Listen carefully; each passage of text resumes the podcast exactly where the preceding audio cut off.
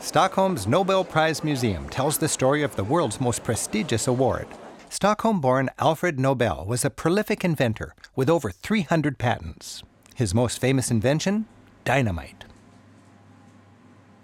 Living in the late 1800s, Nobel was a man of his age. It was a time of great optimism, wild ideas, and grand projects. His dynamite enabled entire nations to blast their way into the modern age with canals, railroads, and tunnels. It made warfare much more destructive, and it also made Alfred Nobel a very wealthy man. Wanting to leave a legacy that celebrated and supported people with great ideas, he left his fortune to fund the Nobel Prize. Each year, laureates are honored in the fields of physics, chemistry, medicine, literature, and perhaps most famously, in peacemaking. Portraits of all the prize winners since the first annual ceremony was held in 1901 hang from the ceiling, shuffling around the room like shirts at the dry cleaners.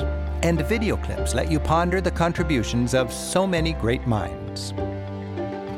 The annual Nobel Prize banquet is held just a short walk away in Stockholm City Hall. It's a stately mix of 8 million red bricks and lots of Stockholm pride. While churches dominate cities in southern Europe, up here in the Scandinavian capitals, city halls seem to be the most impressive buildings. They celebrate humanism, people working together for the good of their community. Built in 1923, Stockholm City Hall is particularly enjoyable and well worth its entertaining hour long tour. Uh, so this here where we are standing is the Blue Hall. Uh, it's the biggest reception hall of the City Hall and this is where the Nobel Banquet takes place the 10th of December every year, hosting 1,300 guests this here is the council's chamber, since the City Hall really is a functioning City Hall. Uh, in here, the Municipal Council of Stockholm hold a meeting. Now, what I would like to show you in here is our magnificent ceiling. It's done to look like an old Viking house. The construction of the old Viking houses were long and narrow, uh, exactly like the ceiling right here. This here is the Golden Hall, artwork finished in 1922.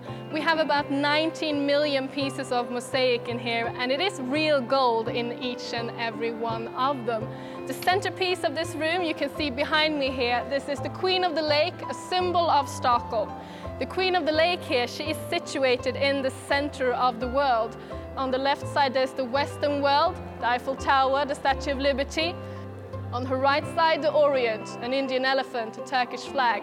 And not only the world, because around her sides there are also the different zodiac signs symbolizing the universe. She is the queen of the lake, Stockholm, center of the world, center of the universe.